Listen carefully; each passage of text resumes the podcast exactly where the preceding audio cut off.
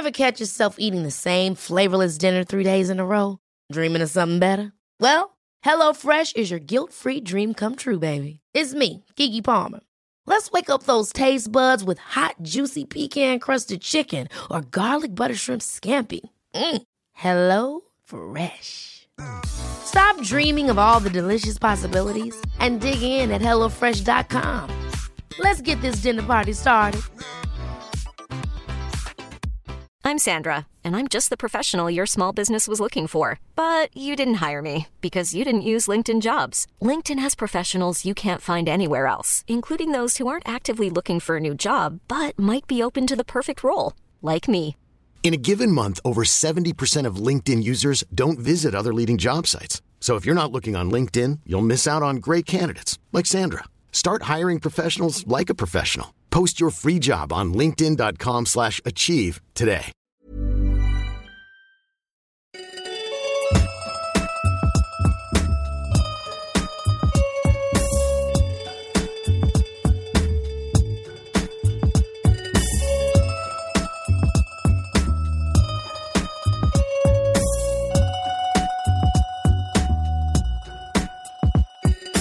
Just when you thought we were out, you pull us back in.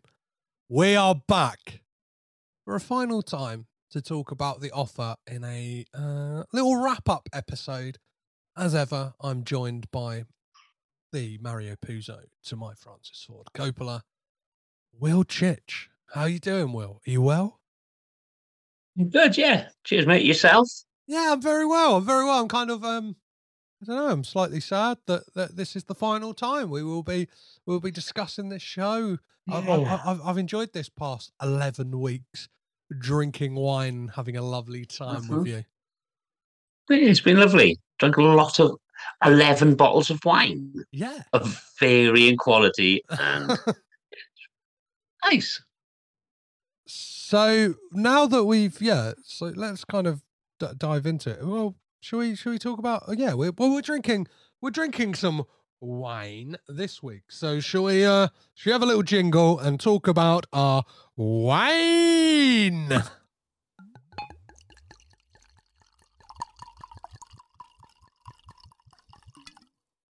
So Will, what have you gone for this week for our for our final discussion on the offer?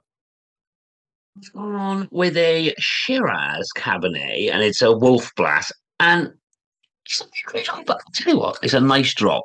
I've had it a couple of times and I thought, it's a nice drop, so I'm going to have it again. Lovely stuff. I have It's um, lovely. just because I wanted to beat the Amazon um, delivery charges, I bought because I think it would have worked out twenty pounds or close to twenty pounds to buy one bottle of Coppola wine. I bought two, so it cost me twenty four pounds, and I got free delivery. So I'm I'm back on. I'm back on the Coppola Rosso and Bianco Cabernet Sauvignon, and it is just like last week. It's going down an absolute bloody treat. A, a lovely. It was a bloody, lo- it was a bloody lovely drop in fairness. yeah. I should- if I had the money, it would be my regular go-to. Do you know what I mean? Like, Mm. but I think tw- twelve pound a pop is probably a bit too rich for my taste. Yeah. I have to start It's making cuts elsewhere. Do you know what I mean? Like, I don't know, Yeah. heating. Yeah, unless they start yellow, unless they start yellow labeling it. Yeah, which I don't think they're going to be doing, are they? Yeah, no, I can't make any more cuts, and I don't think Kylie will agree if I say, "Can we just make a couple more cuts?" Because I really like the Coppola wine. I don't think she's going to go get on board with it. Come on, Yeah. we'll get rid of one of the kids. Yeah, they can share the shoes. It'll be fine.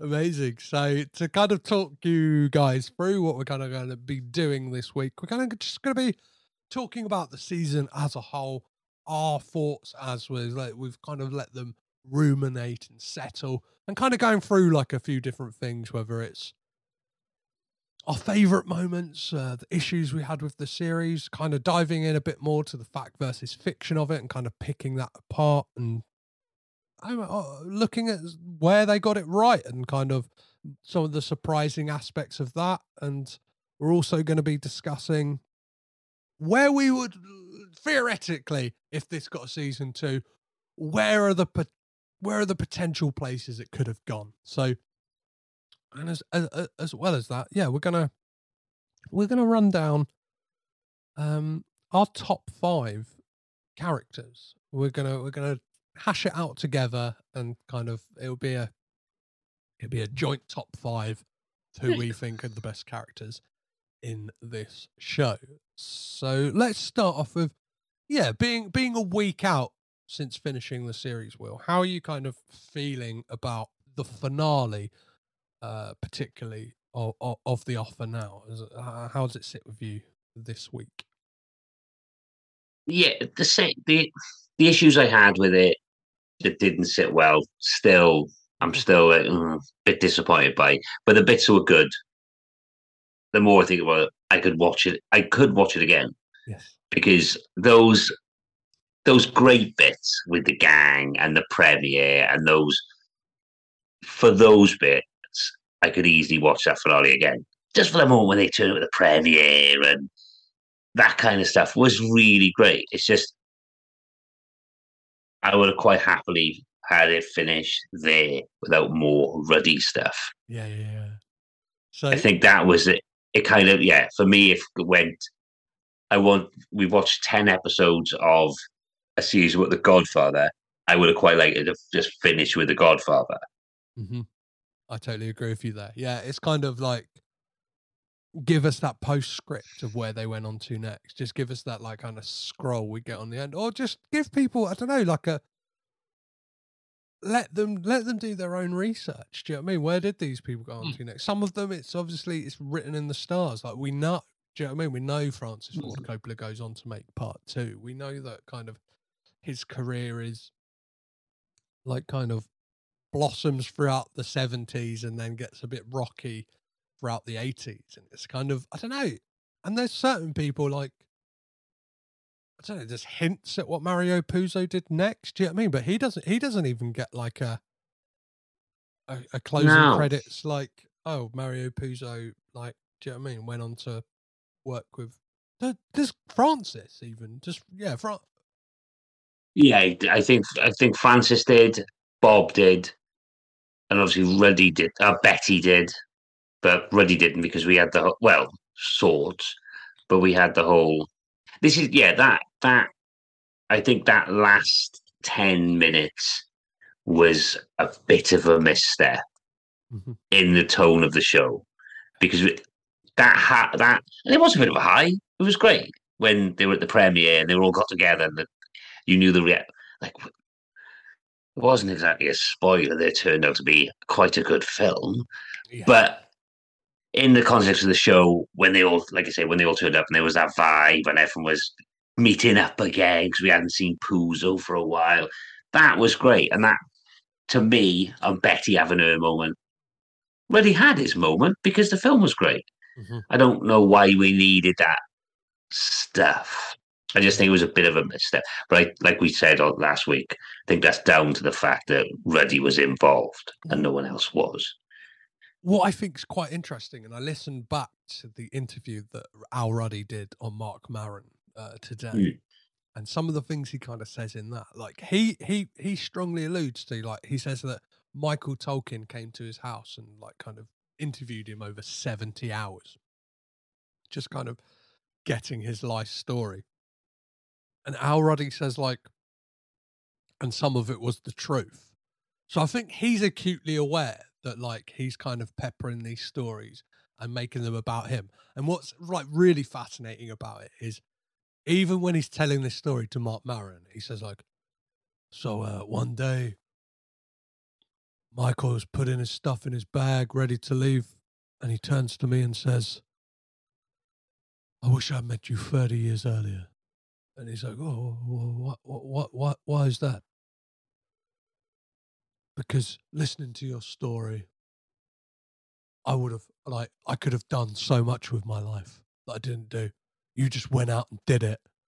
Like, you, you, you would have made such an impact on my life. And I was like, even now, he's trying to, like, he's, he's still trying to be like, Yeah. yeah, do you know what I mean? It would, like, I think the reason people may feel like that from watching this show is like, fucking hell, that guy blagged his way Yeah. into working for Paramount. Do you know what I mean? Do you know what I mean? He blagged himself Yeah. into being a producer. Like, I think, uh, yeah, and I think maybe that is part of the reason. Like we, like the critical reception hasn't been great, and people have taken against it. Is because,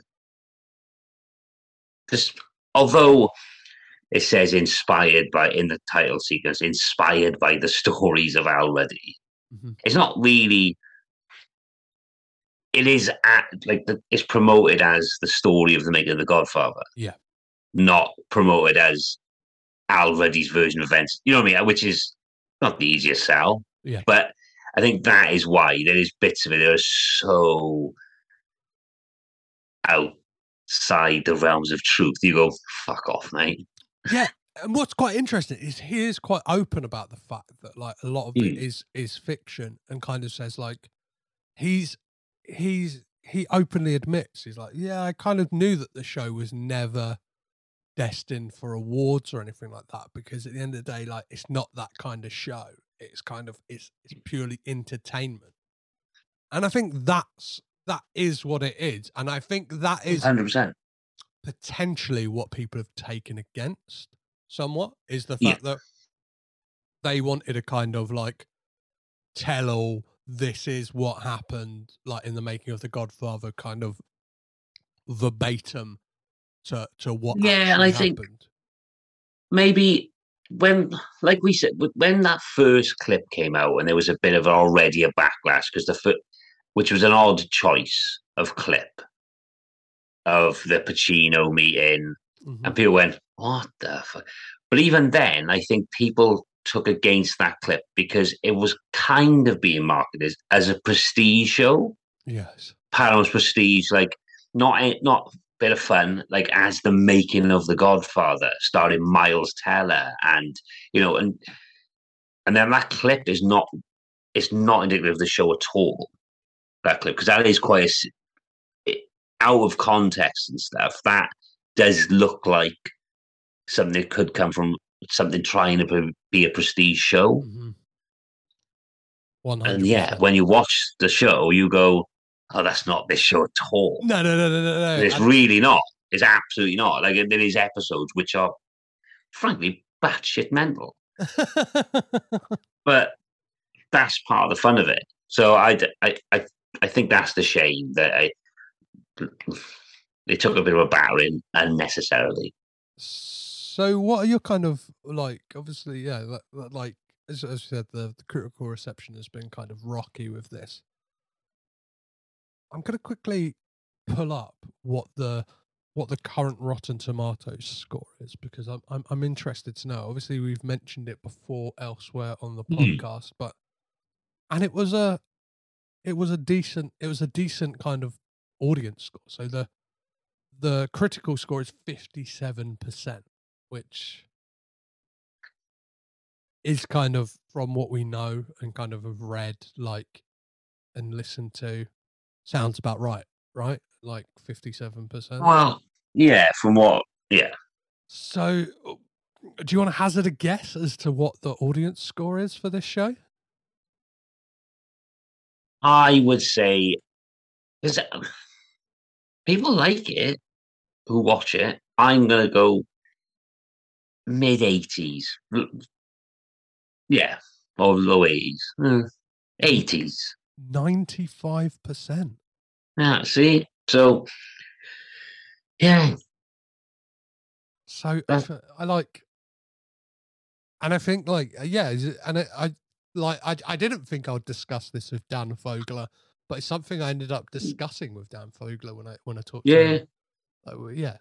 Anyone listening, go back and listen to my conversation with Dan Fogler, uh, one of the stars of The Offer, and um yeah, we talked about the fact of why potentially critics could have taken against it, and I guess a lot of them because it seemed to be a lot of people who were like steeped in film as well. Do you know what I mean? Like, because I guess there's that fine line between like film fans and TV fans, and as kind of culture is going, criticism is going, there's like people cover both, right? Or a kind of entrench a foot in both worlds.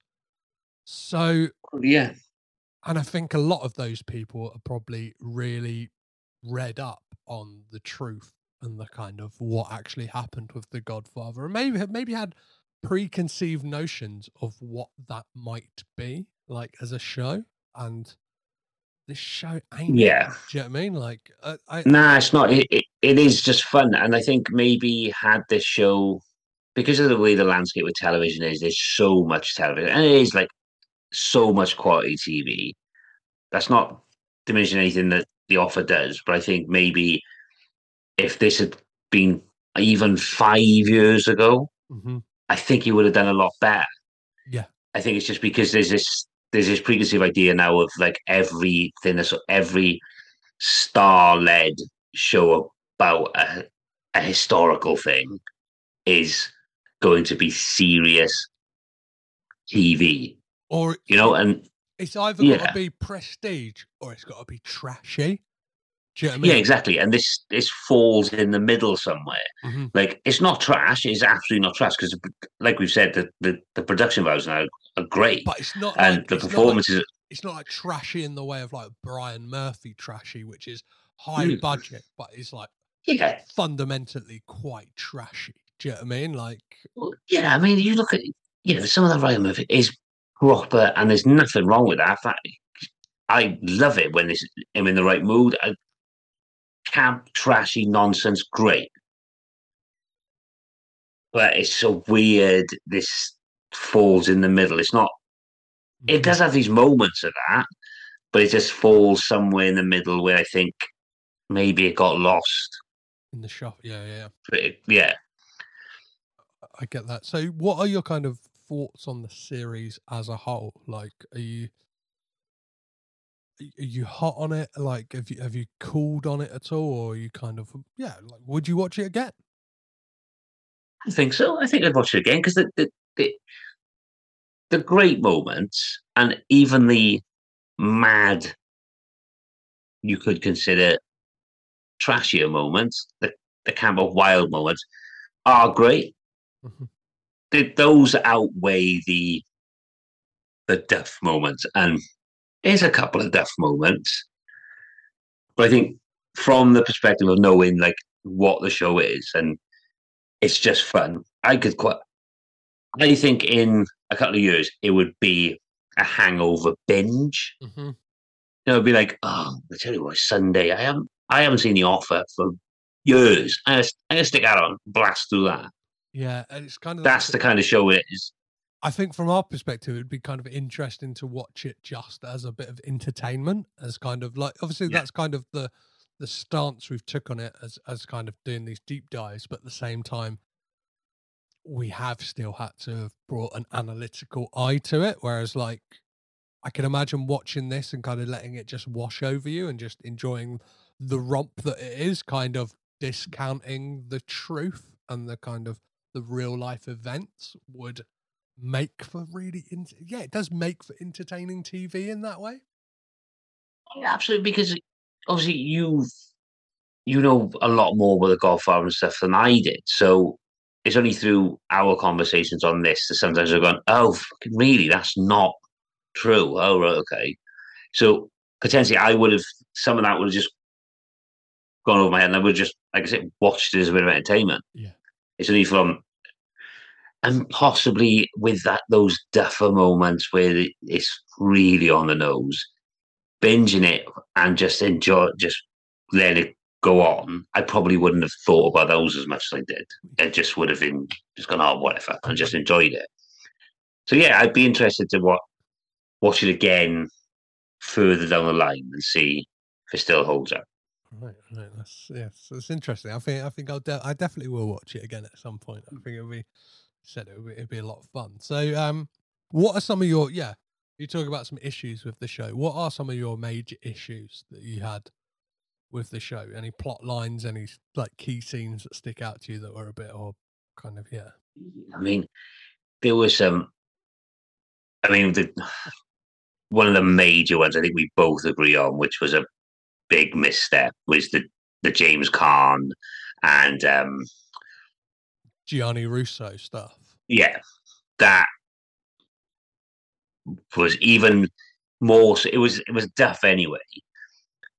The way it was dealt with, the whole like um making him a piece of shit, and they were trying to deal a little bit with me too, that kind of thing, and it just it was it just yeah, it was just so on the nose and just badly dealt with, and it, even more so knowing it was a complete fabrication by the sounds of things. Mhm. It was a strange choice to make. and I think like a slightly dangerous choice a- a- as well. Do you know hmm. what I mean? Like Gianni Russo is still alive. Do you know what I mean? And like s- hmm. some people who don't know, do you know what I mean? A lot of the people watching this don't like probably aren't going to investigate. That is going to be their impression of a real life person, which is like kind of I don't know whether he- yeah whether Al Ruddy particularly thought that Gianni Russo was a bit of an arsehole. Like I'm I'm sure he's not a saint. Do you know what I mean? I know I know from kind of I've read part of his autobiography and yeah, he's a guy who's had dealings with the mob, like as do you know what I mean? As yeah, I believe he killed someone in self defense and stuff like that. Do you know what I mean? He's kind of he's got his hands dirty and he's kind of used to work for the mob and stuff like that. So there is like he's a guy who's been around the block a few times, but Yeah. I think to level allegations like that against somebody, even if it is in a piece of fiction, he's still a real life guy. Well, yeah, he's still he's he's still about like. Well, yeah. uh, Had I not been doing this with you, and knowing, because I probably wouldn't have thought to. Yeah, I would have absolutely. That would have been my opinion. I would have gone, oh, well, yeah, that happened then. Do you know what I mean? So it is. A, well, uh, this, uh, uh, those bits were clearly when it becomes quite clear that we're Al Ruddy's version of events. Mm-hmm. And yeah, they just they do hit with a clang sometimes. You go, Yeah. it never it never bothered me enough to go, oh, I'm not watching this anymore. It's just ridiculous. But it, there was a few times where you do go, come on now, this is Yeah. this is a bit poor. Yeah. Let's let's chill out a bit. Um I guess Yeah. for one of my kind of issues with the show is the handling of the Francoise plotline and the kind of like Yeah. just the swift exit of her character and no she get like there's no real payoff to that. She's just kind of she's gone. Like Yeah. and it like it just all felt like kind of I don't know, steamrolled through that whole kind of relationship and it's it somewhat felt at times like she was included as like a plot device to kind of give some tension for Al and it's like sometimes it was unnecessary tension there was tension as well elsewhere and I know that there's aspects of yeah he was he was he was he was married to her and like potentially like they did split up whilst they were making this so I can yeah that whole Francois thing. That was another thing. It, it's almost like there was occasions where they were working through Ruddy's bullet points. So like he was like, "Oh yeah," and then I was in that relationship, but then uh, it stopped, and that was like the, the writers went, "Well, just stopped." Yeah, oh, okay, we'll just do that.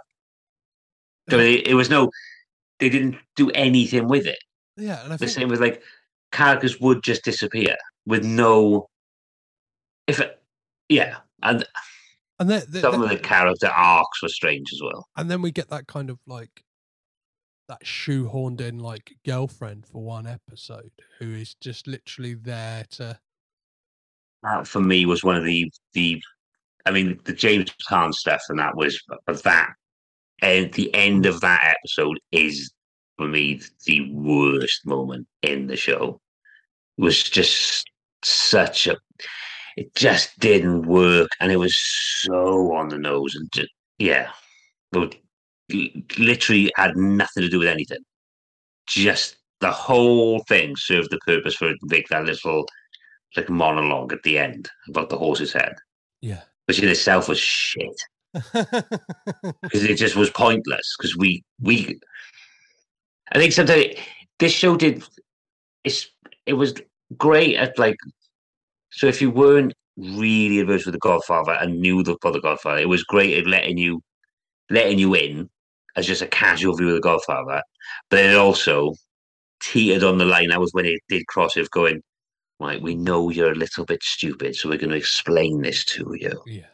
This and yeah, that was the one time I thought, right, if this is how it goes, we're gonna have a problem here. But it didn't. it was fine. But yeah, Yeah. that was my worst moment. Any other bugbears for you? Like, I'm gonna have to say, uh, if Pacino ever worked for me. It just, I didn't. There was a moment towards the end of the Pacino arc uh-huh. but I never quite believed. I, I didn't quite ever buy into the the idea that he just wasn't quite charismatic enough.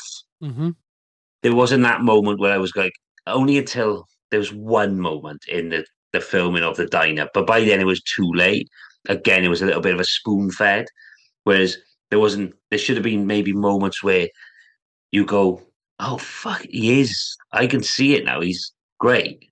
There was too much of him, frankly, moping about.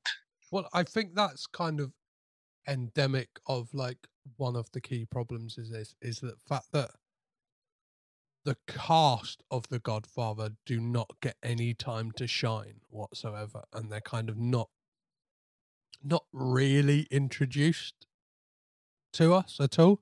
Like we get that scene at the dinner table, and kind of on reflection, it's like I wish we had had some scenes before then of like even if it's them in meetings, meeting these people for the first time or seeing them do an audition and kind of, or some rehearsals. Do you know what I mean? Something where it's like, yeah, you get to, you, like, or even if it's not like, because I know that Coppola did stuff with them where it was like, at one point, he's, he like made Pacino and Diane Keaton like like spend some time together and go out shopping. Do you know what I mean? Like that which which I would have taken. Yeah, which I would have taken over the stupid girlfriend uh-huh. subplot and the Francois stuff. I mean, I get it. You have to have that Francois stuff, but I think the way they dealt with things so quickly in the show, in just a conversation, you kind of could have done that with Francois. Yeah. and then we could have had more of the because it, it felt like they did set that up. And then again, I mean, I think you like prefer liked it a bit more than me that dinner party Yeah, yeah. scene. But I just I thought that was quite clunky as well because it was so quick. They all sat down and all of a sudden just I know that did happen, but it would have happened over a few. Obviously, they condensed into one one yeah, dinner party. over a week. Yeah, yeah, yeah. Yeah, but it just felt like just a bit too cheesy. But I was like, this of I, I don't know. I just I, I would have preferred an even if they just used an episode to like you say have those meetings to set up who's in the Godfather. But you had nothing for like Diane Keaton was just mentioned at that dinner party, so I assumed it was a setup for something to come. Nothing. yeah, yeah, yeah. Like literally, pretty sure for some of those people, that's really their only scene. I think like we get to see Diane Keaton when they're setting up for that shot when they're outside of the department store on like Yeah, doing Christmas shopping. We see a moment of the actor, the the, the gentleman playing John Cazale, when they're setting up for the shot of the Don being shot. Like Jimmy Caan kind of gets that shoehorned bit, like do you know what I mean? Like scene, and it's like I wish we'd had more of the cast. Like e- even the fact that it felt they felt really absent in that finale. Do you know what I mean? It's like Yeah, I mean, you could have had if because of that setup, you could have. I'm not right, but you could have easily shadowed that setup of them all being together the first time of having, which I wonder maybe that was, and it's just not budgetary, but maybe because it's ten episodes, not whatever. But you could have had them all at the premiere. We could have had the. Is it again? The, the ruddy centeredness of this show, the whole of the premiere was ruddy. Really, it was just those awful was where you could have had cuts to when they were announcing the categories. It would have been nice to see, yeah, because you could have cut to everyone. So it was a, another a Well, no- shadowing the, the dinner party, but we didn't see any of them. and one of the thrusts of that final episode became very much about the fact that like it was Al Ruddy's turmoil hmm. over what will his next move be and it kind of like it got to a point somewhat where it was like this is almost like overshadowing the fact that like the godfather is like nominated for 11 academy awards and like we're leading up to the premiere and stuff like that it's like absolutely. Uh, I hundred percent agree with that. I mean, because it felt almost like the premiere set was the setup to, like you say, his inner turmoil of what he was going to do. Where they should have just, I, I didn't give a shit about that well, because I've watched ten episodes about the making of the Godfather. So the whole, the the end really should have been the the win, and not like I said, not the hero pose of Al Ruddy winning an Oscar. If you you've made a bullshit about everything else, you could have quite easily bullshitted and have them all go up on stage. Do you know what I mean? And that could have been your end. You could have had Puzo, all of them on stage, holding the Oscar, job done. Because you you've taken artistic license with everything else, so it doesn't really make any difference. well and the fact that like none of the cast are visible at the like the part like the the after Nope. party You have that silly that silly conversation with which is a another. It sounds like I'm being really negative on this show, But- but, it's not. no, no, I really that- enjoyed it, but like this is the, the yeah, this is the the negative bit. yeah yeah this is where yeah so like yeah but like again you have quite this regardless of the what they won there's a big moment that even someone as a passing interest in the oscars knows that moment the brando stuff which they dealt with incredibly weirdly they just went, "Oh, this- is going to be odd." That's all they said, and then they would have exposition dump of, "I can't, I can't believe Marlon Brando didn't turn up," and he said, "You're like, what? You could have had quite a nice. You could have had a whole episode in the premiere of and the, and the, the, Oscars, shenanigans yeah, going yeah, on. Yeah, uh, sorry, at the Oscars. Yeah, the, the uh, so a whole episode of that because they did that thing in the episode where they were cutting back and forth in timelines. So you get, the way the show is with the, the caper stuff, you could have quite happily like you're, you're making most of it up as you go along. Why not have? What do you mean Marlon's not here? yeah And then that yeah yeah, it- yeah yeah you could have had that caper, and then this is how you could have met Diane Keaton in the episode, but they didn't. They decided to go. We're going to deal with Ruddy wanting to make the longest yard. Yeah, because I guess some people as well, like watching that scene of them all at the Oscars, they'll be like, "Oh, who's this woman sat on the end?"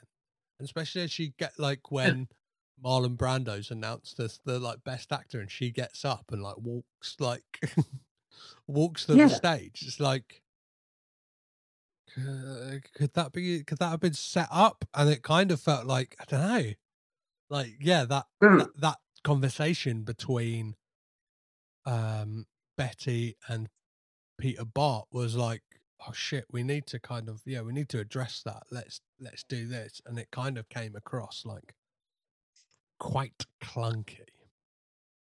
I, well, you're being polite. I'd say very, very clunky because, like, that is that. As much as I like the finale and I loved all that the the Oscar stuff and it was the one episode that really clearly, for me anyway, said this show may as well have been called Ruddy by this point Mhm. because it was like that. It was almost like they was already was telling the story. and Went, yeah, but the Mar don't. We're talking about me. Don't worry about the Marlon Brando Yeah, stuff. yeah, That yeah. happened. Talk about me. Remember, I got the longest yard coming. Let's talk about. and that was a bit of a shame because I don't give a shit about the longest yard. And that kind of inner turmoil what is going to happen next. Kind of makes sense if this was like to be a kind of running series over multiple seasons and it Hmm. was like the many the many tales of al ruddy. Do you know what i mean? It- Yeah, yeah. and we know that it's not going to be that. Do you know what i mean? This is a limited series. Like this is it. Like and like we'll get uh-huh. on we'll get into it more in some detail but i i think if you were to have any story and i'm i'm probably stepping on something from later but i think al ruddy is probably one of the least people i would want to see the further adventures of Right. Yeah, hundred percent. Like it, I didn't watch it. I wouldn't have flicked through if we weren't doing this. Flicked through Paramount Plus and gone, oh, Ruddy, the show. What's that? yeah Or the story of Al Ruddy, the producer of Godfather, and he went on to make The Longest Yard. Sounds great. I wouldn't have. Yeah. What what hooked me in was the fact it's the making of The Godfather. So that's how the finale should have been. Mhm. Ended with The Godfather. Like I say, if it if it was, which is fine, if you if you were going to make that show about the Ruddy shenanigans, then yeah, but it wasn't, and that's not what drew me in. So before we move on to some of the things we liked about the series, is there any more bugbears or kind of uh, scenes that stand out to you that were particularly clunky or badly dealt with? I don't think so. I think it was just those. I tell you what is we haven't really we've been talking about, and it's funny how quickly the mob stuff is. It's like I said, Yes. I forgot. You kind of like forget there was that old mob subplot. Mm-hmm.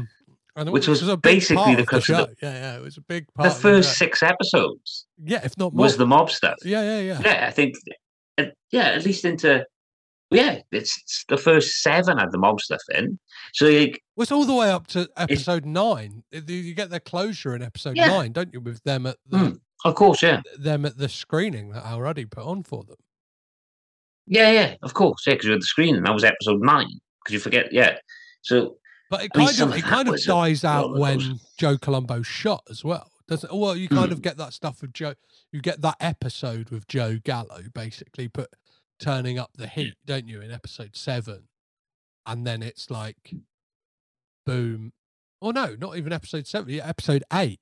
It's like I think it's eight, yeah. yeah, yeah, yeah, yeah. He the heat's put on Al Ruddy, give me the money, and like that's kind of Hmm. dealt with in one episode. Boom. Like he's put the heat on, don't worry, he's done with. Yeah, exactly. You've, you've, I kind of like, it's not forgotten, but then you think, oh yeah, a big chunk of the show is about the mob. And that's, you can do your impression. It's the last time. But yeah, fuck that guy. Yeah, I mean, you forget all like that was going on as well. I mean, some of that was that stuff did make, but I think I can forgive that. I don't think it was deaf, but it was the fact that a lot of that was about them, the mob saying we are we don't like the stereotypes of us being mobsters and then beating the shit out of someone and talking exactly like the mobsters from The Simpsons. So, but yeah, but that was fine. That is, that's what it was. But yeah. Yeah, I, I kind of I don't know. I I know that they never would have done it because I think there's so much story to tell in this with this that like well, let's be honest, it's probably what about nine hours in total because not all episodes clock in at an hour long, so it's probably yeah close to nine hours of of of series here, and it's that that thing of like like it could have it could have easily been like a a 13 episode season. Do you know what I mean? If you're gonna if you've got one Oh, if you've got one chance to do it, just do it. Just just give it that little bit more breathing room, and kind of, I don't know. And I think sometimes it got a bit. I and I guess it it possibly is because it is the story like that Al Ruddy knows is a lot of his dealings probably were with the mob and like the kind of politics angle of like getting a film made. Whereas like I don't know, like, I think for me personally, and I, that's why I'm very hopeful that we'll get like in other mediums, whether it's films or television, we'll get this story told again, but from different perspectives. We'll hopefully get the Francis Ford Coppola like story, as as we've mentioned before, like the Barry Levinson film. Hopefully we get, hopefully we get that. Hopefully we get something that is like about how much of a struggle it was for him, for instance, or kind of, I don't know. It's, it's, yeah, because it's absolutely right for this version of it, the fun version, but it's absolutely right for. A, a, I'd quite happily watch a, a serious because it, it it could easily be a serious drama, Mhm. a prestige show Well, because there's there's so much in it. Like there's massive Yeah, I things that are like left out of this. The fact that like, and if even if they wanted to add to like the pressure that Coppola was under, is like his wife was pregnant during the filming of The Godfather, and Sofia Coppola was born during the like during the shoot of The Godfather, and again, it could have made for like a really funny moment in a in an episode. Is it? It's her who is the baby who gets christened at the end of The Godfather. Michael and Kay's son is is is the baby they use is Sofia Coppola, and it's like, why not add some of that kind of like? Do you know what I mean? That's kind of juicy like- stuff to add into the show. and also yeah, and also it is juicy stuff, and like you say, it is also would have been in keeping with the tone of the show. Yeah, Like you could quite easily now you I can you could quite easily see that as being one of those one of those caper episodes you had where my God, we've got to hit here where Francis has got to get you know what I mean? It kind of like you those kind of things got left out in favor of Well, you, you you never really get any mention of the fact that he does have a family. Do you know what I mean? Like, well no the which again is I think is the biggest issue with the show is I get possibly the reason people took against and possibly it's not as because it is the Ruddy story, mhm. and it's very Ruddy. Like he's the it, it, it almost is like heroish himself, where he's always Al Ruddy is at the center point of everything. He anything that goes right is somehow Al Ruddy, Mhm. which is fine, but if the show had been marketed or sold as the story of Al Ruddy. Do you know what I mean? So it, I think that's the its biggest problem is it's just from his point of view and he's the only one involved. So it is more of the Ruddy show. yeah, yeah, yeah. Like, I'm not sure why they couldn't have like optioned a book like "Leave the Gun, Take the Cannoli" and mm. like use that as like it's based on that, and then just been able to have told a more all-round story as opposed to like I don't know. Is it? Is it yeah, and like it ca- is it safe to say that like is Al Ruddy the most interesting person to follow in this show? I'm I'm not quite convinced he is. Well, I- I- abs- he's not. He's just not. He. It, it's a strange thing because when you think back on the episodes, it's the first couple of episodes that is not. It's almost like it. It shits the bed a bit and goes, "Well, let's just let's just do the Ruddy stuff," because the the setup of the first couple of episodes is exactly the show we're talking about now that we thought we wanted the show to be because we had a lot of Francis, we had Puzo writing, you had Betty doing stuff, and then there was the setup because we saw Puzo straight away with his wife and that setup of we've got no what we're we going to do. So kind of the Dexter Fletcher two episodes kind of did set up that show, Mm-hmm. but then it slowly decided to become the Al Ruddy show, Yeah, yeah, which is a shame. Well, let's yeah, yeah.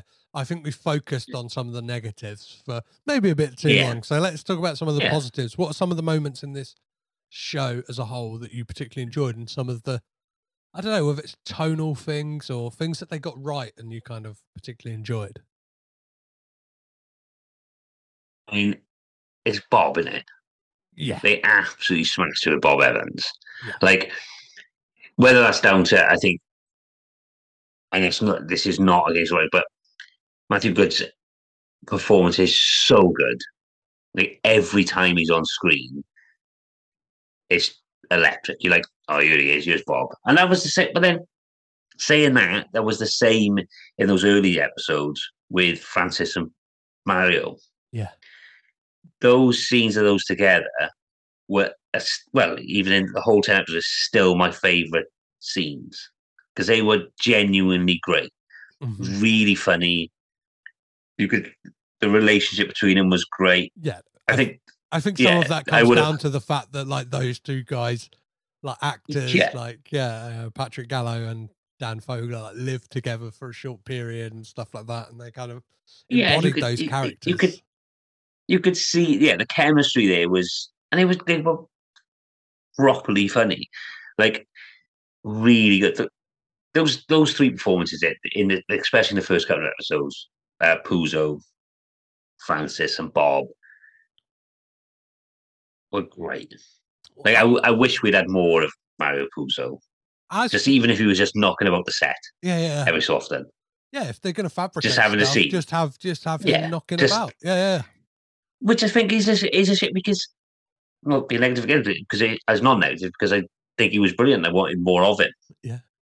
and you could have easily that set up with the gang being the gang, just have him about. yeah. Just have him. Yeah, yeah, yeah, yeah, yeah.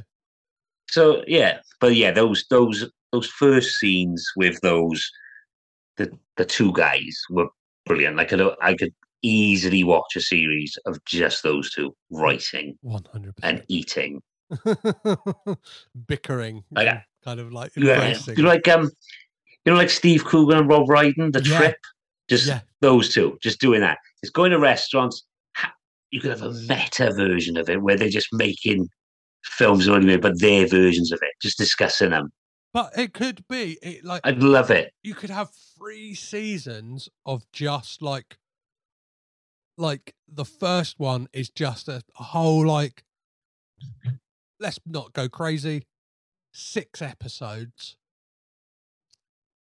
of writing of the godfather writing of the godfather part 2 and writing of the godfather part 3 ah just those two guys do you know what i mean? And, like- Yeah, just what- them in a room. what would be even better is do the first two seasons, do one like say 2023, the next one 2025, and then wait, have a big old gap before you get to that third season. Like like the gap between Yeah, yeah. God, do you know what I mean? Like, oh, are we gonna get that third season? Boom, we get it when they're both like age appropriate. Love it. Yeah. Like, ha- ha- have some of that. Uh, Yeah. Put, put some of that in your pipe. Absolutely. Yeah. With yeah. yeah, with occasional cam- phone cameos. You know, Yeah, or Bob on the popping phone. in. Do you know what I mean? Like, Yeah. called in But for a yeah, that- Bob Evans' office. Yes, please. Yeah, absolutely. But yeah, those two and that stuff was absolutely great. Those first two episodes actually are really good setups for the show mm-hmm. because it, it, you're in. Whether that's down to Dexter Fletcher because he, he did set the tone for it, but he's like we've used the word quite a lot for the ten episodes, but they some episodes are just so breezy and fun and like a caper. It was just fun. So So yeah, you, you mentioned Matthew Goode as Bob Evans. I think he very much steals the show a lot of the time, and I think like some Yeah. of that is down to the fact that he gets to play possibly like the most gregarious and kind of out there character in this. That like it's really hard not to kind of, do you know what I mean? Like st- still a scene if you're playing that character, right? Yeah, I, I, you could argue that, like, although it's the Ruddy show, you could argue that it was there was as much interested in Bob Evans as they were Ruddy, because he had the. Although it was the Ruddy show, his arc of such wasn't a lot because he binned off the Francois stuff. He just went, he did some good stuff, did well. Good boy, Ruddy. Whereas Bob Evans had proper storylines and had proper emotional scenes and proper stuff going on. And so, yeah, he, I mean, again, I would have why had, I mean, so you sign him up again, get him a show, Matthew Goode as Bob Evans, unless have a version of the kids stay in the picture as a, a series because I could watch him play Bob Evans forever. Yeah, he is just so good. Yeah, I would. I would even go to a live event, which is like billed as like a night with Bob Evans, but it's just Matt. It's Matthew ah. Good. Do you know what I mean? Kind of just just stalking the stage and telling oh, stories. Mate. Do you know what I mean? Like, yeah. ah, there was this one time I was with like Elizabeth Taylor, like that kind of thing, and like yeah. just Matthew Goode telling like the kind of, or just him doing readings of like, like yeah, yeah. just kind of passages from the kid stays in the picture. Do you know what I mean? Like, it's probably the next best thing to Bob Evans obviously reading the audiobook for that. But it's probably even better because he's probably not as like kind of frazzled on cocaine as like Bob Evans was at that point when he that, that book came out. As long as if he's doing the reading, he occasionally loses his temper with someone, just so we can have the just loses it because Bob when he loses it is a thing to behold. It was lovely stuff. Yeah, yeah, yeah, yeah, yeah. So any other kind of standout stuff and uh, like i kind of feel like i kind of try and dr- like push for this because i feel like yeah we spent a lot of time being negative. Like uh, juno temple brilliant betty that cat was great. Juno temple is in the, like as we've said again we are the fan club. She's just brilliant all the time and she's great in this. She's using the, the line again but she's the Ruddy's rudder, but keeps that on track, and she's kind of our in as well. Mm-hmm. She's manages that, and the show manages to with her those expo apart from the one we mentioned, but those exposition dumps just to let people in who are not don't know the Godfather as much as other people. She's our in. Mm-hmm. She occasionally say something, you'll go, oh, fuck, oh yeah, of yeah. course, it's that. Uh, yeah, I, and I think I particularly love her was pulled off so well. I particularly love that one in talk about the exposition dumps, or just kind of like because there is an element of kind of rewriting history to make women like more of a focal point in this story, which I, I think is commendable and like kind of because I imagine the making of the Godfather was very much like a kind of sausage fest, like to most parts, but like I particularly love that ep- uh, that that scene in episode two between Betty McCart and Andrea Eastman, played by um, Stephanie Koenig, as they're driving around on the golf cart around the Paramount lot mm. and kind of talking about their positions in like uh, the filmmaking business and kind of how Andrea Eastman became like the head of casting and stuff like that. I thought like that was great, and like not just like that conversation, but the way that that that sh- like that yeah that scene is put together with the kind of like a lot of like set design and like stuff mm. going on in the background. It's like, like centurions walking past in yeah. the background, which were obviously coming from another film. And yeah, it was great. That and they did. There was some some some episodes had some real visual for and that's one thing. Uh, one of the major positives was how fucking good the sets were. Mm-hmm. Like the reproductions of some of the the big scenes were, yeah, the they were spot on, and it's that stuff that drew you into.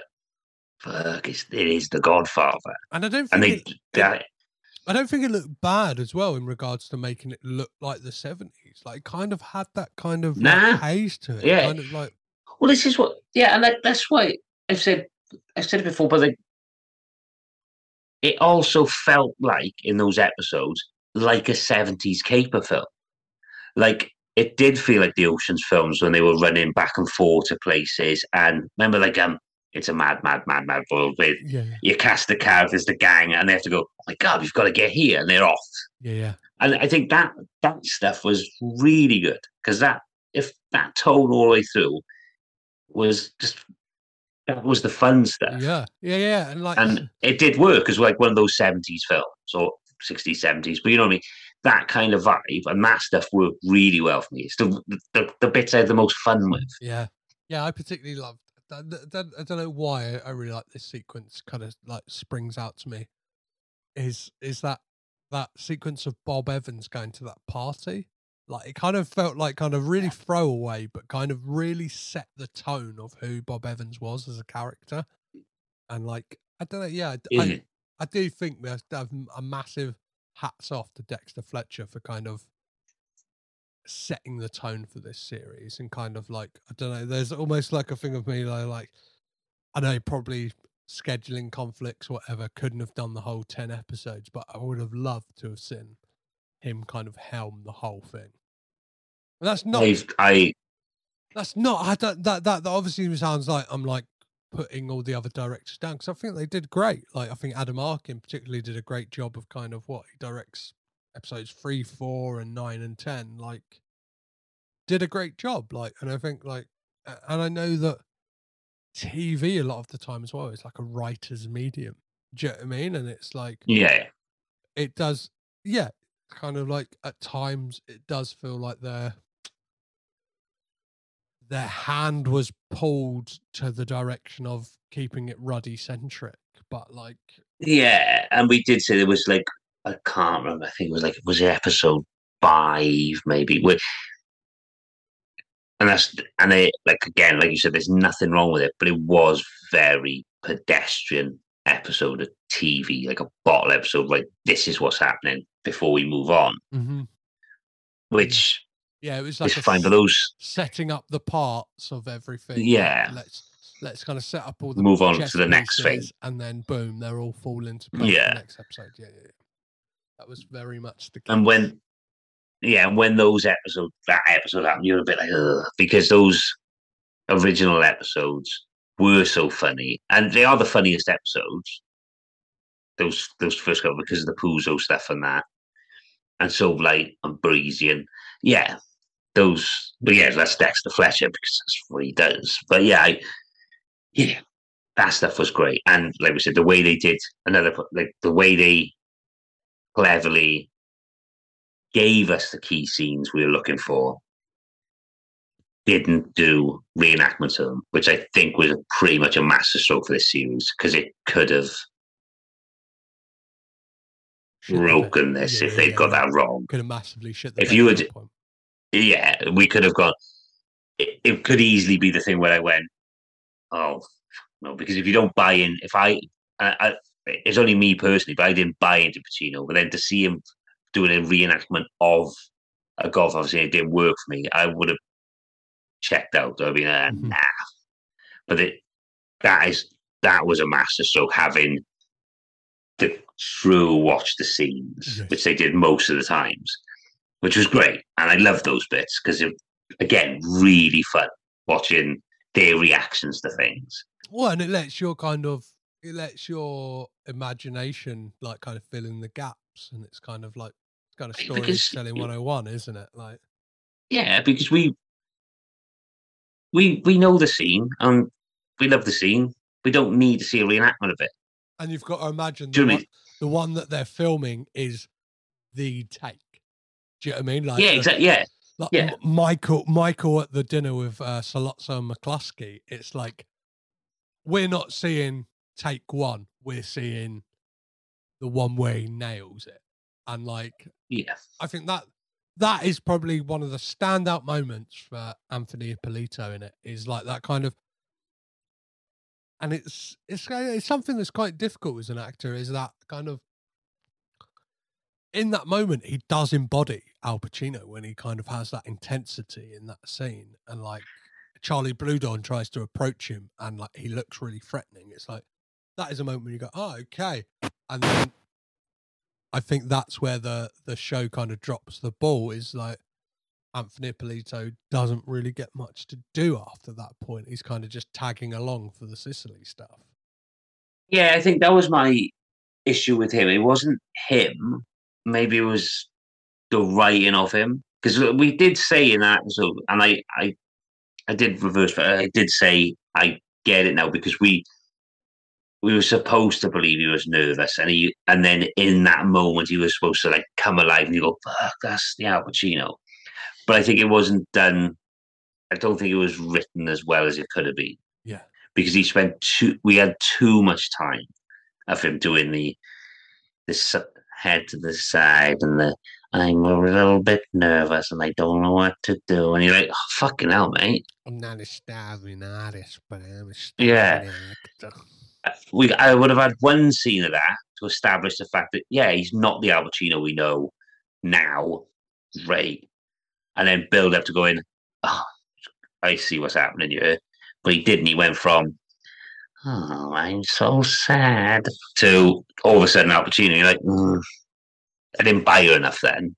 Well, I think whatever we say on the matter, the only thing that really counts is the fact that Al Pacino has watched the show and he enjoys Yeah. he enjoys Anthony Ippolito as him. So Yeah. what do we know? Yeah, exactly. But no, it, I don't. That's what I mean. I don't think he was bad. I think at all. I just think maybe yeah, it wasn't written as well as it could have been. Shall But we? yeah. But back to a positive. My, I will never not find the whole Brando stuff funny and brilliant. Yeah. Because I love the fact that they just used him, and it is genius that they use him as like, even on the set, he was like some mythical creature Yeah. that lived on the set who just appeared occasionally, like Nosferatu, just glide, glided and came up with some monologue Pearl about wisdom. anything. Yeah. Yeah, absolutely brilliant. And that is exactly what. It was.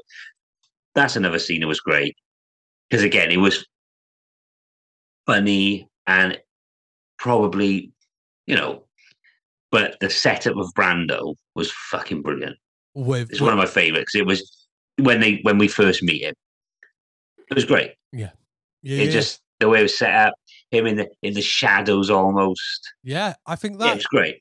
and I think Justin Chambers does a really good, really good job of Yeah. playing Brando. Like it's kind of that's got to be a, a real tough task for any Oh, actor, right? You've got to play like what many people consider one of the best to ever do it.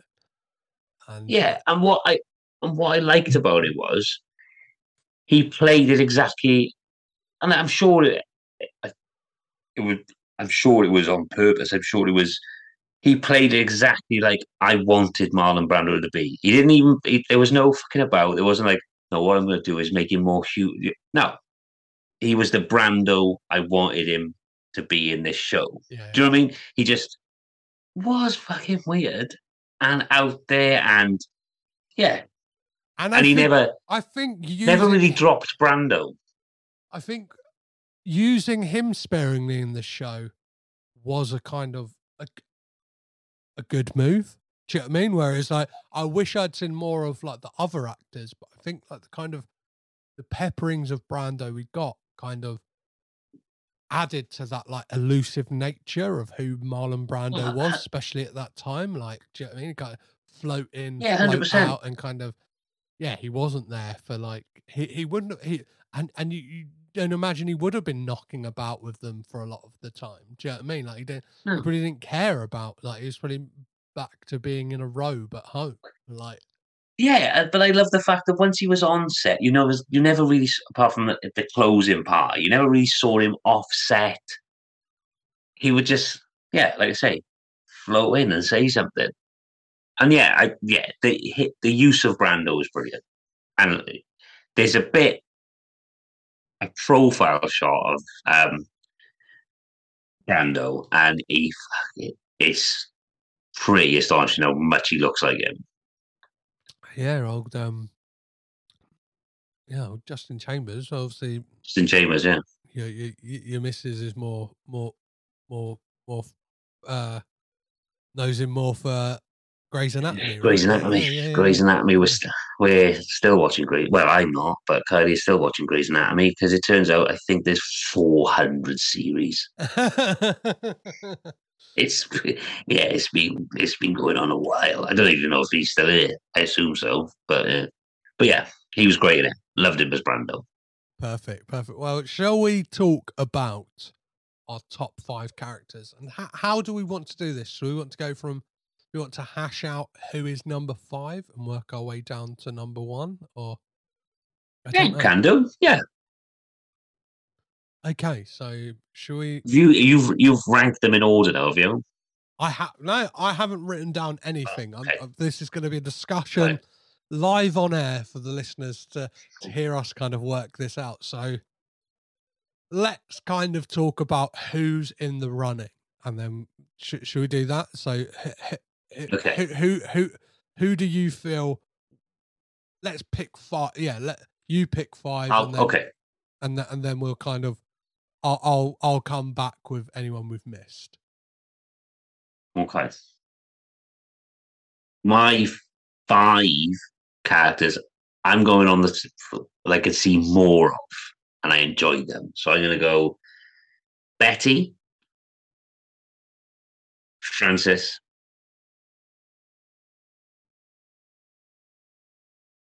we know who one is. Betty, Francis, Mario, Charlie, Bob. Okay. Yeah. Okay. Yeah. So, what do we feel about Joe Colombo? Are we are, are, are we we happy with all the Joe Colombo we got in this this show? Yeah. There was a there was enough Joe Colombo for me. And uh not to spoil, well, yeah, obviously people might have googled Joe Colombo when he got shot. He never recovered from that coma. So, if we got if we if if if yeah if we went further with Joe Colombo, Yeah. I don't think he. I don't think he. I think. I think Giovanni Ribisi as Joe Colombo is fun in this show. Like, do you know what I mean? Like, I thought he was great. Yeah, yeah, he was great. He, it- like we we've had a laugh. At, we've we've had a laugh at his character, but he was great.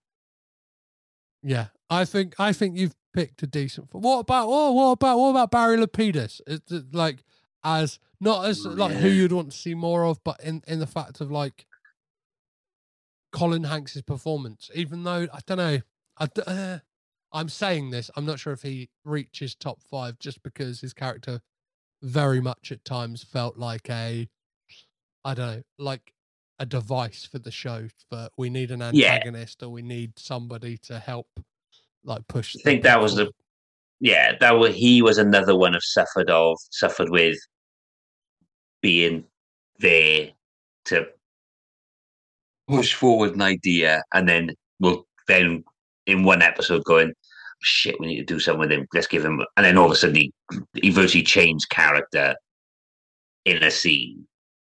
I mean there was there wasn't much of a I'm using the word again but there wasn't much of an arc for him. He just went knobhead knobhead knobhead oh actually he's all right.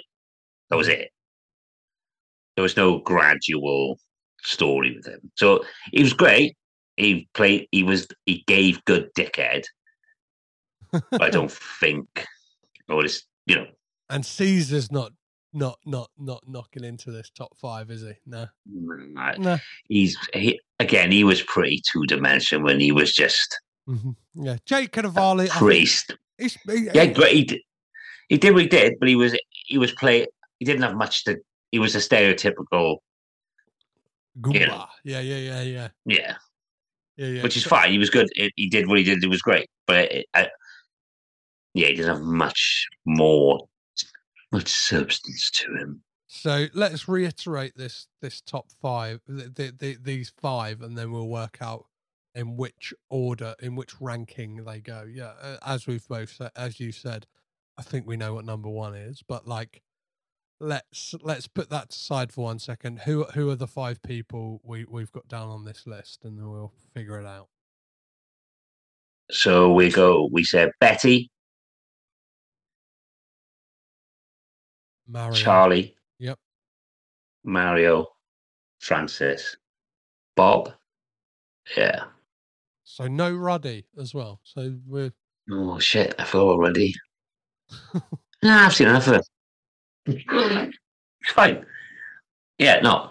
Um, again, it was all. Uh, Miles Teller was really good in this. Actually, I did like Miles Teller as Mhm. really, and I think he had some great moments. And he didn't, considering it was. We've said it was all already. He didn't have many like. He didn't. There was no showboating from him. He didn't have any massive showy moments. Whereas Pete did, Charlie did. They had these, but uh, he was really good at it. But because of how this series panned out and how Ruddy centric it was, I think I've seen enough of him. I know what I need to know about Ruddy. okay. Okay. So let's let's get into. I, I I I agree with that. I agree that like Miles Teller does a bang up job, but yeah, like in regards to yeah, let's frame this as who would like to see more of, and the fact that this isn't us saying he's a bad character, it's us saying these are our five favorites, and I think I've, Yeah. I've got to agree with you on this. Yeah, we've obviously litigated. Could there be anyone else? But I don't think they can. Not even, not even Frank. What about Frank Sinatra? He's not, he's not, he's not breaking the top five, Oh, is it? Oh, I did enjoy. I did enjoy Frank being. Oh, and we forgot Francois. Um, but yeah, no, I'm happy with that five. Okay, so let's let let's litigate number five. So who, yeah, who's who's bottom of the pile? I think I've got a name that's that's springing to mind, but let, let let's let's hear what you think.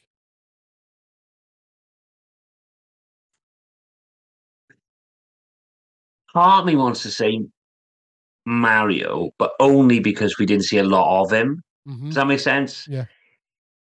It- he was a great character, but we didn't. He's only really in what four episodes in total. He's in the first three or four, and then he only appears in the briefly again. hmm So, which is great because he made an impact and he was great. But I probably would, just because of his screen time and what we saw of him, he'd probably my number five. So But I do feel bad about it because he is fucking great. yeah, yeah, friend of the po- friend of the podcast, Patrick Gallo. Yeah. Yeah. Friend of Um, the pod. friend of the pod. Uh, so yeah, um, that's not the name I had in my mind. My, my, I don't know why the name I had in my mind was Charlie Bluhdorn. and That's not like Mm, that's not because I did like dislike the character because I don't dislike any of these characters. It's kind No. of picking your fa- like trying to trying to rank your five Mhm. children. Do you know what I mean? Like, but um, yeah, yeah. I think you're I could, I could do that. No, yeah. your rationale. But the fact that we didn't see much of him does that like I don't know. Did you want to see more That Do you know what I mean? Like You do want to see, yeah. I think what I mean is, I did want to see more of him. I do want to see more of him. I quite happily watched series upon series of him, but because he was only in those couple of episodes, he had did have some standout scenes. Weighing it up, I think other characters had more bigger standout scenes Yeah. that I could pick from the whole show and go, oh, but that bit with Charlie, that bit with Mhm. do you know I mean? Whereas Mario had those great moments in those couple of episodes with him and Francis. Cool. And they were great. They were my favourite moments in the show. But I just think he, there, there wasn't enough of him as a character compared to some of the others. so let's lock him in at Yeah. number five and then move on to number four. So Or let's you can call number four. I'll call number Let's four. see. Let's Yeah. say Charlie Bluhdorn at number four. Yeah, that's fair. I I go along with that because again, he's great and he had some absolute absolute zingers. But it's like he didn't. He didn't. He had his moments where he would, you know, we got a bit of his character, but he's mainly there because he's such a good performance and of the zingers. Yeah, yeah, yeah. Burn Gorman kind of like you can see him like, do you know what I mean? I'm surprised there was any set left. The amount of scenery he was chewing. Oh, absolutely. and he, you could see he was having an absolute whale of a time. Yeah, and it's like, and they give him they give him some moments. Like, do you know what I mean? They kind of give him some little like kind of heartfelt and tender moments, and I thought they were pretty fun. There's some, yeah, and he has some, there's some levity to him. Like he, he has, again, he does have these. What I liked about him as well, but his moments where you go just for that minute, you go, oh, he's gonna do a, um, he'll finish it by saying something very Charlie Brutal. You go, all right, there he is. So you'd be all serious and then say something terrible to Lapidus. And you go, yeah, that's what, yeah. So yeah. Yeah. Yeah. So number three, who are we saying for number three? So we've got Betty. Betty. Go- I'd, I'd go Betty because oh, I don't know, mind. Is, is, is it bad to say Francis because he's Francis Ford Coppola? I don't know. I don't. I, I don't think so. Obviously, other friend of the podcast, Dan Fogler. But Yeah, this is not. no, no, it's, it's not. It's not on the actors. I'm joking. I'm joking. I'm joking with you. No, no, I'm just saying. No, I just saying with between it. It's not. But again, I think it's because Well, no, I Betty think had. the, the way that the show paints it out is that Betty McCartt is somewhat like the backbone of this show, in a way. Yeah, like she really is and i i, like I, I i do i do think like and again like every time she was on screen she kind of radiated and it was like a joy to watch so i I, Hmm. I I would be kind of hard pressed to put her at number two because like i think yeah i well i think people are already figuring out what the kind of top three is here are we going with francis at three is there ar- argument yeah. I think Francis three. Yeah, it, just because, like as you said, Betty in this show is our was our in, and I think it would be a bit remiss not to have her as Oh, as we can. I think we're both on the same page with number one. They're almost like a Betty and who might be number one are almost a- mirror of each other because they, she is our in Betty, whereas the other person is just not our in, but fucking brilliant. Yeah, yeah, yeah. So yeah, so let, let, let's use this. Obviously, our number three is Francis Ford Coppola. So I think I was think, I think Dan Fogler like did a phenomenal job. Not not just the fact that he looked like Francis Ford Coppola, but like very much tapped into like with the kind of I don't know, somewhat at times limited. Like obviously didn't get like yeah a chance to explore some of the complexities and depth that of emotion that Francis may have felt during the making of that of the making of the Godfather. But I think does an Yeah. amazing job with it. Hundred percent, and I think it would have been quite easy for this show also to do because you look like Francis Ford Coppola. Just be Francis Ford Coppola on set, but he's not. He's genuinely funny, and the moments where he that spark of like his, you can see he's a perfectionist and that stuff he absolutely nails as well. Yeah, he nails it, and that's a real. Yeah, this is why Dan actually smashed it because it's quite a tough balancing act that. In the fact that you're doing a version of someone which could quite easily slip into just an impression, but also still manage to be really fucking funny. Like he is, he, the, the, Mhm. his delivery of some lines is so good, but also still, you still absolutely believe it's Francis, not a parody of him. You absolutely believe in those moments where he is deadly serious. That he's deadly serious, Yeah. and I think it's a real, a, yeah, yeah, it's a hard balancing act there, and he absolutely smashes it. whether he's annoyed, upset. Do you know what I mean? Like he kind of he kind of really gets to like I don't know, he gets a nice gamut of emotions and I think like there's moments when he gets to be like I'll weigh in and I'll like portrays moments of wonder. I think there's that scene Hmm. like where they're walking around the compound where they're potentially going to film like the Corleone house and the wedding and stuff like that. And like that that was a moment that really stood out to me and I particularly like really loved was watching that stuff and like him kind of being like, yeah, I'll weigh in.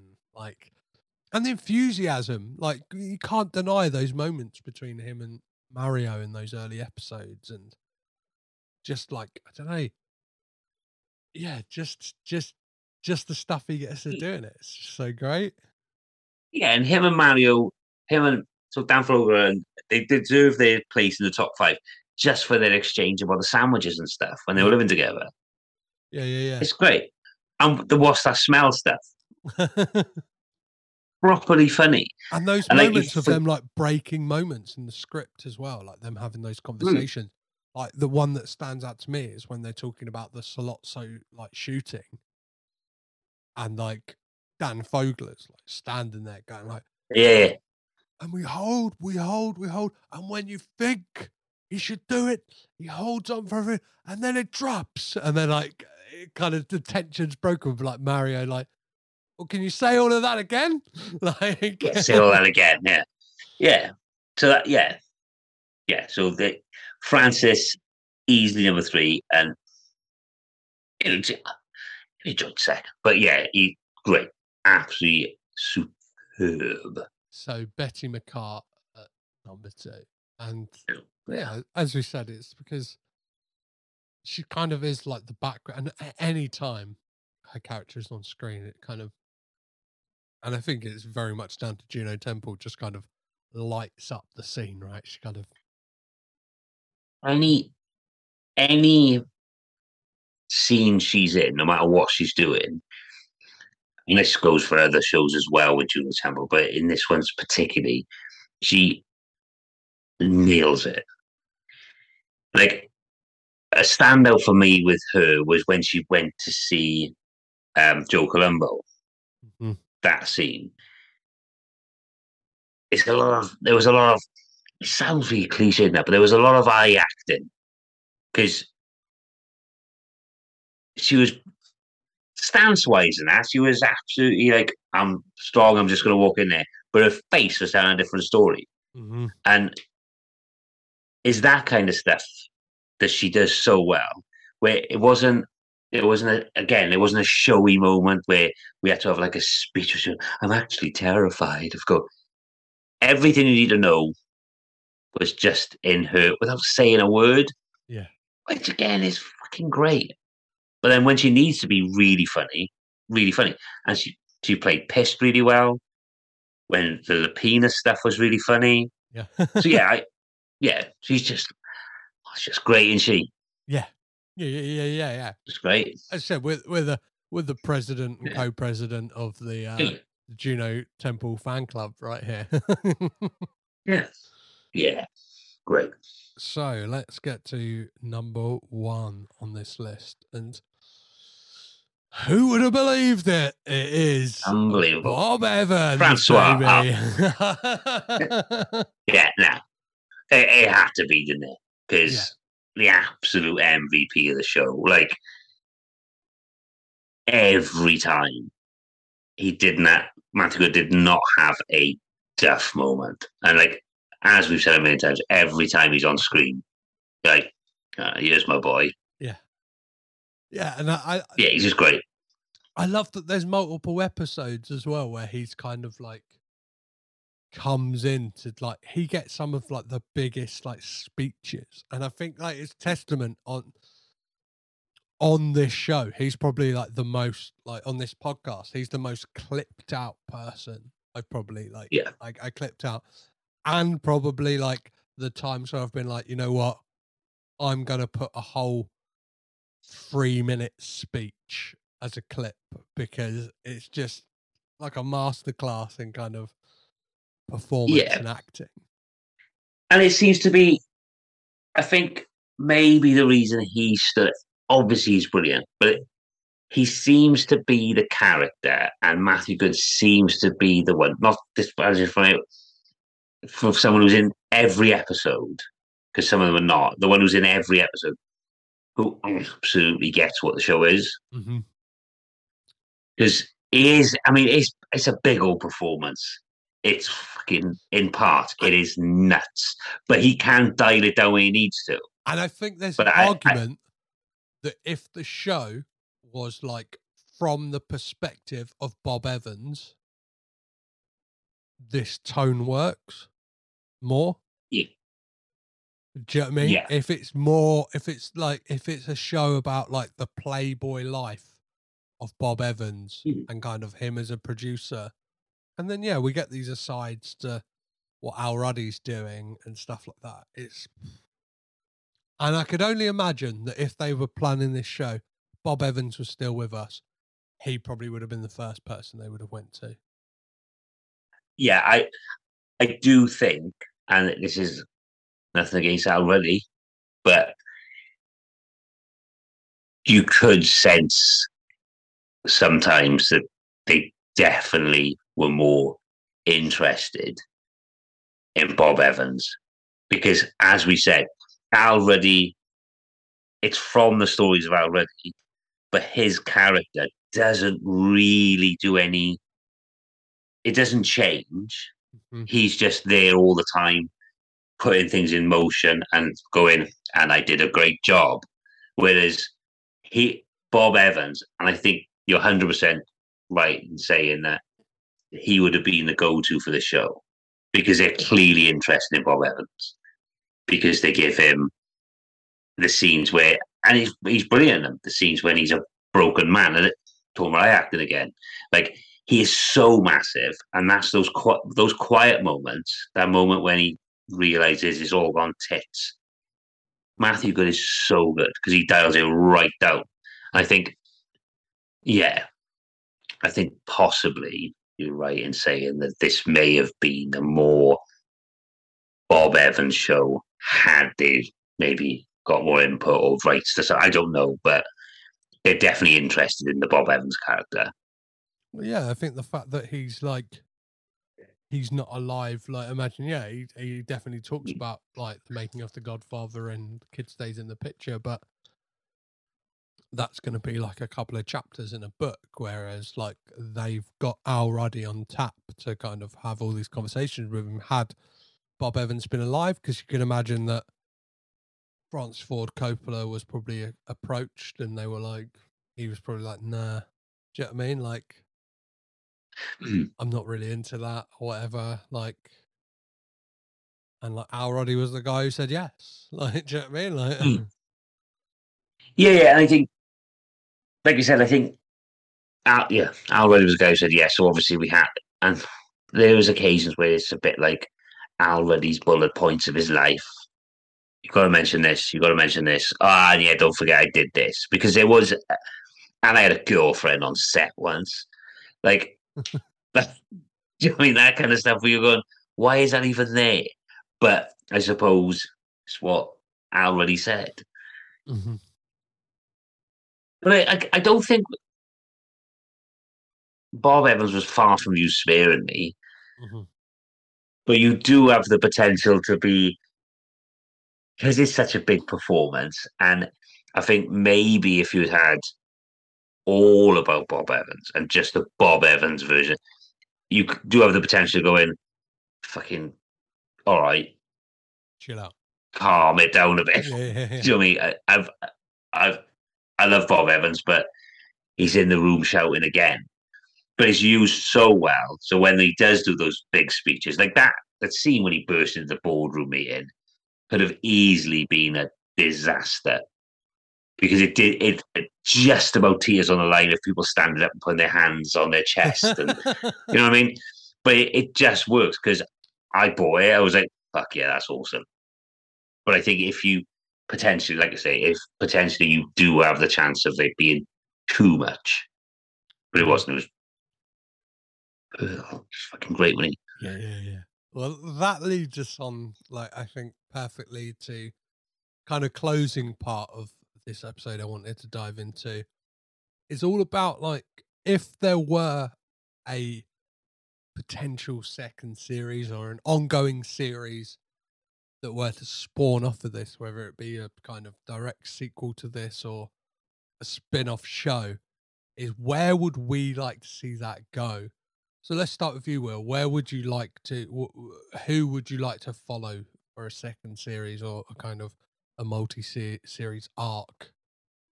If you like with this show, I think if it was to follow, so this it was. I suppose there's two ways you could go with this kind of thing. It's like we've said before. This you follow again. You just obviously you want more Bob Evans. I want more Bob Evans. Maybe focus on something else Bob Evans did was involved in that kind of thing, or you totally just go right. We've done The Godfather. We do a similar film thing with a different film and have none of the characters. Mm-hmm. Do you know I mean? So this the American Horror Story kind of vibe where you have the key players. They could even play. You could use your actors and put them in it and play someone else. But yeah, I happily see Matthew Goode play Bob Evans forever.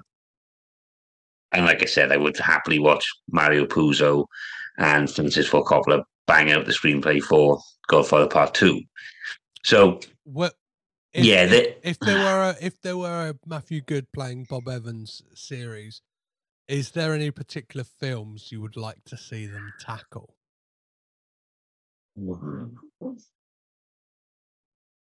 So, what did he do straight after? Chinatown. We did. We. Oh, of course, yeah. I mean, the problem is with Chinatown, there's a little bit of an elephant. There's a little bit of an elephant in the room there, yeah, yeah. but yeah, maybe. I mean, it'd be interesting because you'd have to you'd have to have Jack Nicholson, and you'd have to, have, but obviously, yeah, I'm not have, sure how that would work. You'd have, uh, you'd have a Polish elephant in the room, wouldn't you? Yeah, you would a little bit, yeah. So maybe not a Chinatown, but I mean, fucking, I anything. I think that's he's so good. I'd happily watch anything. But if they if we're doing American Horror Story style spin off, we just put the other people. Fucking Jaws would be a treat, wouldn't it? Yeah, yeah, yeah, yeah, yeah. Yeah, that would be good. That would be good. So, yeah, let let me run you through a few Bob Evans uh, produced films to see if anything tickles your pickle. Uh, stuff that he went on to do after The Godfather.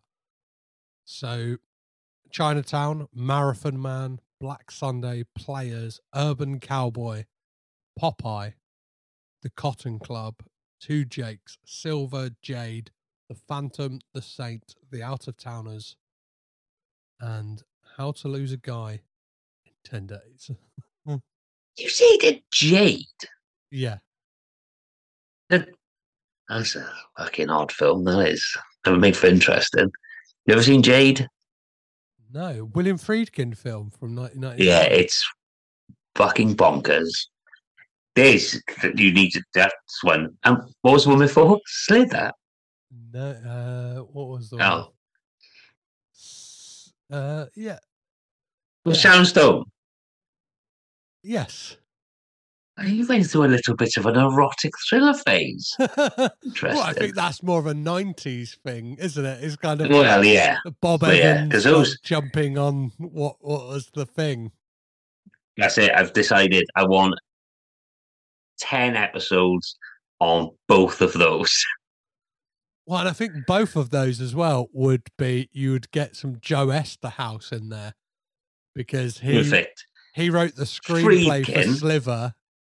Oh, yes, please. Friedkin, Esther, Evans, Stone. Oh, and like, who's in um? Oh, what's his name? In Jade, the actor. It mm-hmm. is. Either way, that's what I want. I've decided. You want Jade? So, oh, David Caruso.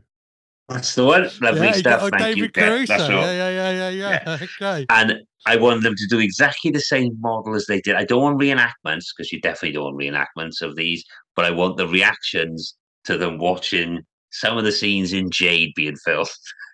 Because, yeah, if you haven't seen the film, check it out. I will do at some point. I'm a, I'm a, I'm a Friedkin yeah. fan. Um, yeah. It's not its best work, mate. Yeah, so that's my decision.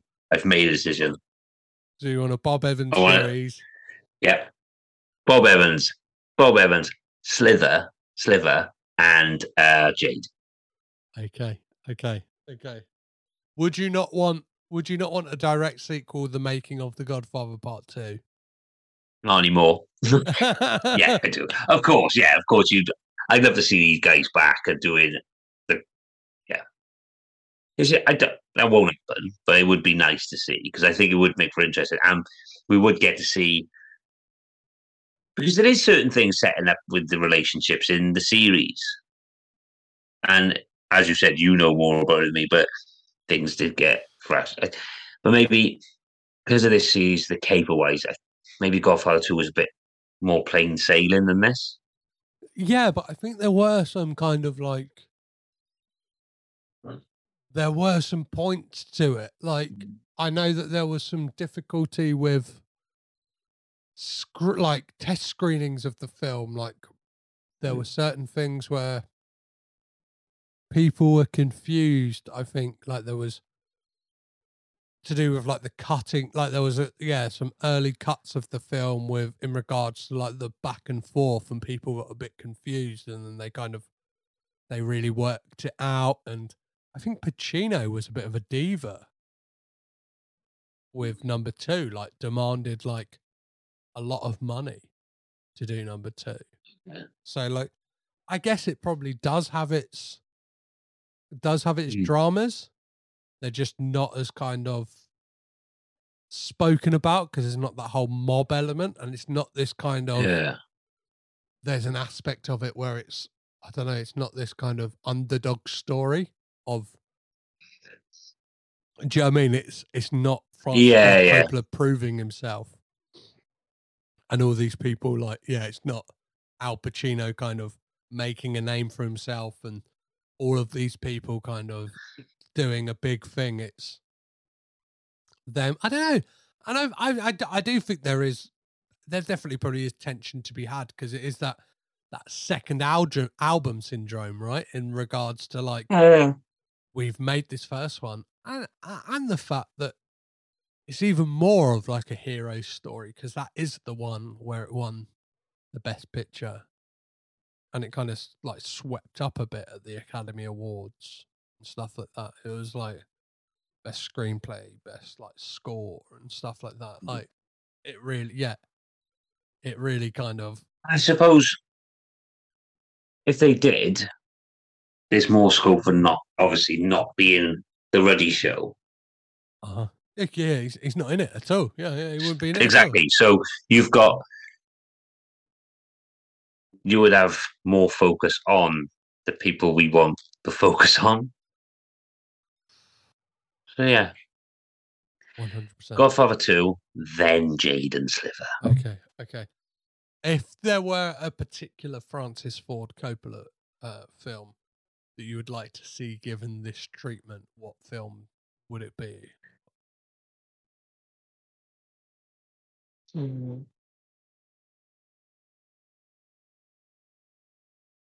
See that hmm. again, I suppose it for something like this, you need there to be the tensions. Like I don't know enough about they're great films, but I don't know enough about the the story or the the production of them. So like do you know what I mean? So like I there's great films, but they're just great films. Would they necessarily make a great 10 part series? Probably not. Well, So I don't know. there's an easy one for Francis Ford Coppola. Could make a very interesting ten part series. We've got. Uh, yeah, that one. Uh, Apocalypse Now. Yeah, of course. I'd completely forgotten about that. Yeah, obviously, yeah. Apocalypse Now. I, I But you'd probably. Fucking, that'd be a wild ride, wouldn't it? yeah, Yeah. yeah. There would be that. get. Oh, you can get him back to play Marlon. Mm, There's that. Heart attacks. Yeah. There, there's a cup. There, there's a cut. There, I think there's a there's a few in Francis's kind of filmography. I think, yeah, Apocalypse Now is the easy one. I think a film that is not not well regarded as many of his uh, yeah as other uh, others of his film. I think the kind of the story around it and the kind of the problems it faced. There's a film called One from the Heart, which was when he opened. Oh, He he opened Zoetrope Studios, and it was because of that film that that all came to like fail, and like the way he was making that film, he was basically directing from inside a camper van a lot of the time and recreated like the Las Vegas strip on a sound stage.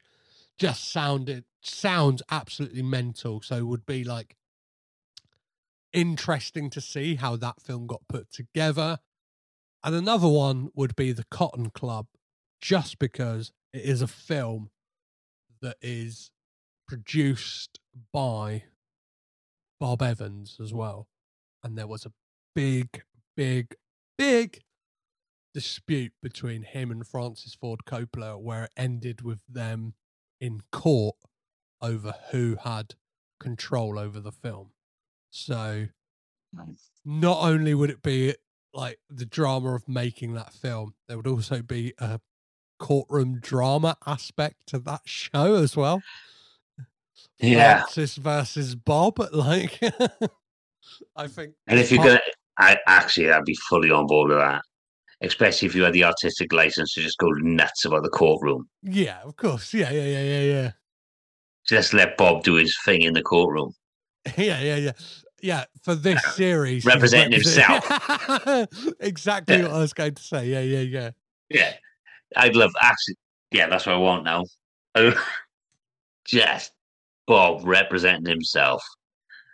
Yeah, it's a good show. And I think if i I've said it before, but if there were to be a Bob Evans series called like "The Kid Stays in the Picture," we could we, we could get multiple films. We could get a film per series. One I would particularly love to see, and have recounted some of the stories from it on this this dear podcast here. Is um the making of Popeye because that sounds like an absolute fucking nightmare and wonderful time at the same time. So yeah, I'd love to see the the making of Robert Altman's Oh. Popeye. It would be would be fantastic. I'd be up for that. Lovely. 'Cause I haven't seen that for a long time. you can watch it on YouTube. Um, so, Will, is there any closing thoughts on the offer before we before before we head on out of here and um, yeah, leave Oh, the gun and take the I- cannoli for the last time?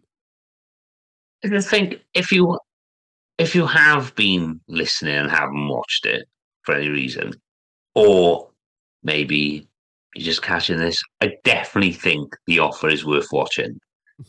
I don't and don't take it from that the critical point of view of go in and have fun with it and you'll have a you'll have a lovely old time. Yeah. You know what I mean? It's just a fun show.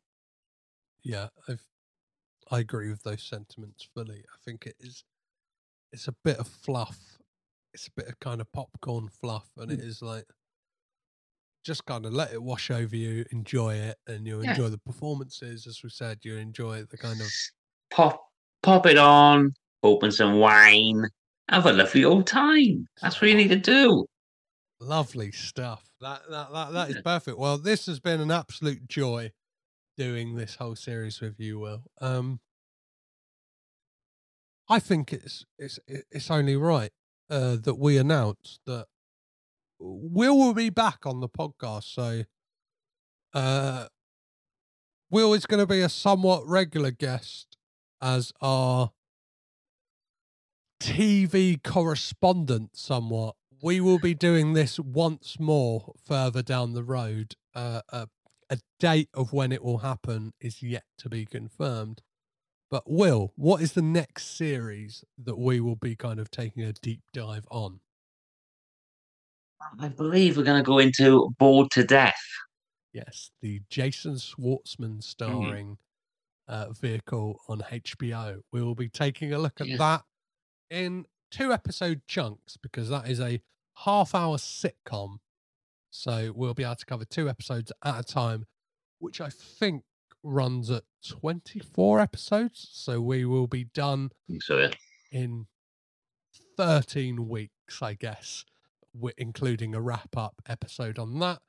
Yeah, and we will, yeah, keep an eye on all of the socials, which are at Caged In Pod on Twitter, Instagram, Facebook, Letterboxd, and TikTok, where you'll get updates as to when that will be announced. And I'm sure I will announce it on the podcast if you are a regular listener.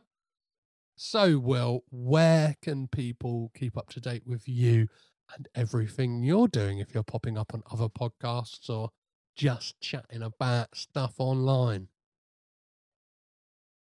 Uh, at Wilchich. That's where I am mainly. I got, as I said, I am on um, Instagram at Wilchich, but yeah, just Twitter at Wilchich.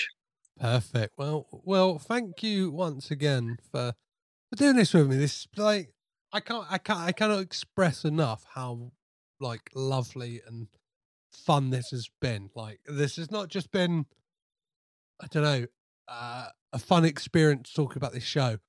These kind of conversations, because believe it or not, uh, listeners, when me and Will press stop on the record we we we, we yeah we, we we we just chat. It's been a real balm. It's been a real highlight of my week these last 11 weeks just kind of shooting the shit and kind of chatting about stuff as well as this show.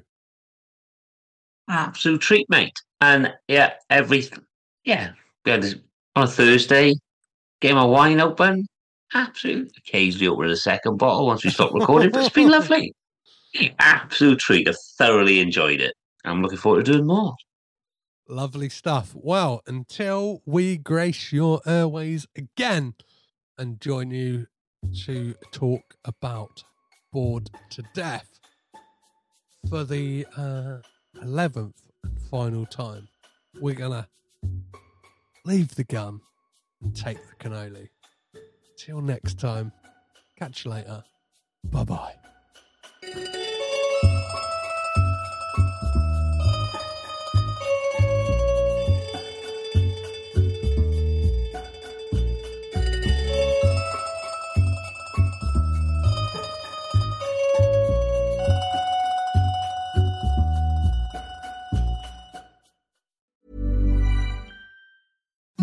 Imagine the softest sheets you've ever felt. Now imagine them getting even softer over time. That's what you'll feel with Boll and Branch's organic cotton sheets. In a recent customer survey, 96% replied that Boll and Branch sheets get softer with every wash. Start getting your best night's sleep in these sheets that get softer and softer for years to come. Try their sheets with a 30-night guarantee. Plus, get 15% off your first order at bollandbranch.com. Code BUTTERY. Exclusions apply. See site for details.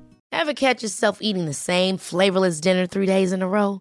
Dreaming of something better? Well, HelloFresh is your guilt free dream come true, baby. It's me, Keke Palmer. Let's wake up those taste buds with hot, juicy pecan crusted chicken or garlic butter shrimp scampi. Mm. Hello Fresh. Stop dreaming of all the delicious possibilities and dig in at HelloFresh.com. Let's get this dinner party started. Hey, it's Paige DeSorbo from Giggly Squad. High quality fashion without the price tag. Say hello to Quince. I'm snagging high-end essentials like cozy cashmere sweaters, sleek leather jackets, fine jewelry, and so much more. With Quince being 50 to 80% less than similar brands.